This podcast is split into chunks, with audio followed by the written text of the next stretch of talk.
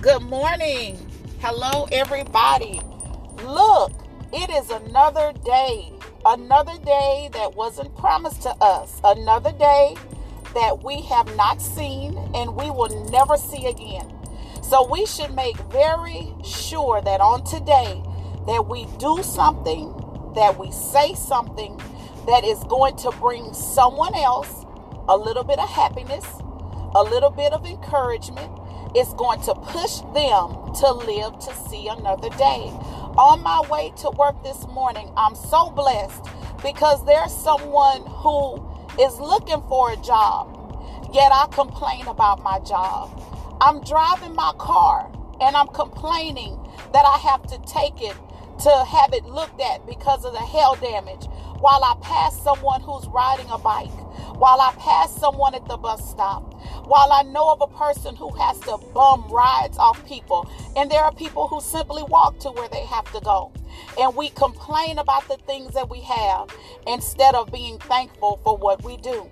This morning, really quick, again, my niece has asked a question or she's brought about a conversation about women in the ministry. I really thought that a bulk of us have moved past this. Uh, let me say that the word ministry, it just simply is when you minister to someone else. And it just doesn't mean through the word. You can minister a need to someone if they're hungry. You can minister a need to someone if they are broke and they need a couple of dollars. You can minister to a person on a level other than just giving them the word. So many people, and I'm going to try to keep this basic. So many people are scared of the word minister or ministry because simply well, I was not raised like that. I wasn't raised to believe that. And sadly, and I say this in all humility, sometimes the way that we were raised does not mean that it was right. Sometimes the way that we were taught, it may not have been what was pleasing to God. And sometimes the way that we were raised the people who raised us because they were fearful of what the word said. They imparted that fear in their children not to believe a certain thing because they were fearful of it. And let me say to those of you under the sound of my voice who you are afraid of the word minister or you are afraid of the word ministry. Well, no, I'm not. No, I'm not. Well, yes, you are. Because if a person even brings up the word ministry or minister, you you fear away from it. You begin to back away from it without even knowing the full knowledge of what the word, a simple word, really means. And so your comeback statement is, Well, I wasn't raised like that. I wasn't raised to believe that. Well, let me ask you a question. What does God say? Have you studied the word? And I don't mean just go and read and say, God said a woman can't wear pants to church. I'm talking about moving past that because there were women in the Bible who did ministry. Whether it was serving someone, whether it was wiping the feet of Jesus, whatever it was that a person did to help someone else, that is a ministry you are ministering a need to a person. Did, did God call a woman to preach? I really, here we are again. It is just a word. And I am not trying to downplay the word preach or preacher. But before we begin to throw up roadblocks, before we begin to bash those in our lives, our family, if it's someone that we're close to that we work with and they say that God called them to preach, before we begin to bash that person or steer away from that person or make that almighty statement, God ain't called no woman to preach. Before we do that, go study the word preach. Go study the word preacher. and see what that word means. And then you'll be like, oh, oh, okay. Well, oh, well, I guess I've been hung up on a hang up all these years for no reason. So I'm going to speak to black people because I'm black and I know my black people. We are fearful of things that our parents didn't teach us, that we didn't learn in school. So we back away from those things because we won't study it. Uh, a person said, and I don't know who the person was who coined this phrase, but a person said if you want to hide something from a black person, put it in a book.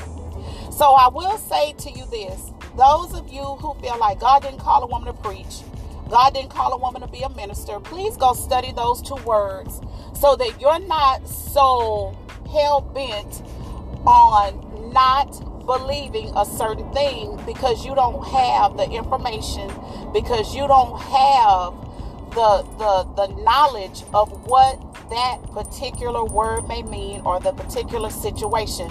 Because you might be waiting for a word from a man preacher when the word that you need that's going to break the cycle, the generational curse in your family's life, the word that you need that's going to help you to get up and to come alive in your life and move you to the next point. God may have that word inside of a woman, but because you're hung up on a title, you won't receive what the word is for you that comes from a woman because you're looking at it to come from a man. Well, let me go and ask my pastor because, you know, he knows about this. Let me tell you what I have come to find out in the last few weeks. Men pastors are destroying the body of Christ. Why?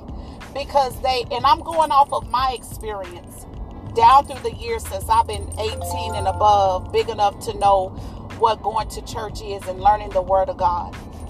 They have destroyed the church because they can't stop sleeping around, and I'm just being honest, and they can't stop stealing money from the church.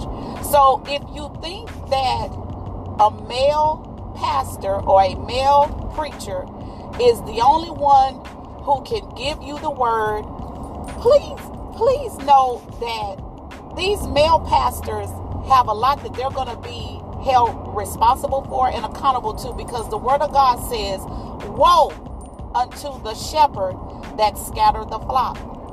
So don't always be so quick to think that the word of God can only come from a man. It can come from a woman. As long as what that woman is saying is from the word of God, it is okay for you to say amen. It is okay for you to say God used that woman to bring the word. Now, pulpit. Now, that is where people will drag you to the edge of town and stone you to death and brand you with a scarlet letter if you say God said a woman could be in the pulpit. So now that is a different story. That is a different subject that I will speak on and speak over and speak into and impart to you on a different message because that is on a different level. And hopefully, we can come to an understanding of what these words mean and stop putting people to the side who say, Well, God called me to preach, or you know, it, it, it's okay for me to say that I'm a preacher. Preacher, a preacher is a person who gives the word of God. So this morning, before I go into work, I just want to to say to those of you who ha- who have shied away from words like women ministers or women in ministry or a woman preacher, I just want to say to you, just be open. Just be open to what God would say about these words and about these subjects. So you all be blessed. I know that some of you are probably going to you you're probably going to try to erase this message so hard you're going to break your finger off at the joint. But that that's okay too because guess what? God don't stop using a woman to bring the message. He does not stop using a woman to bring the word. So you all be blessed this morning and speak into someone else's life, uplift someone, encourage someone, let them know that they can live to see another day, and help them to see the purpose that God has in their lives. Better, greater is sooner, not later. We're just going to start saying, okay, because we're not getting into any more unfulfilled, unfruitful, unproductive, non effective arguments. Be blessed. Love you all. Bye bye.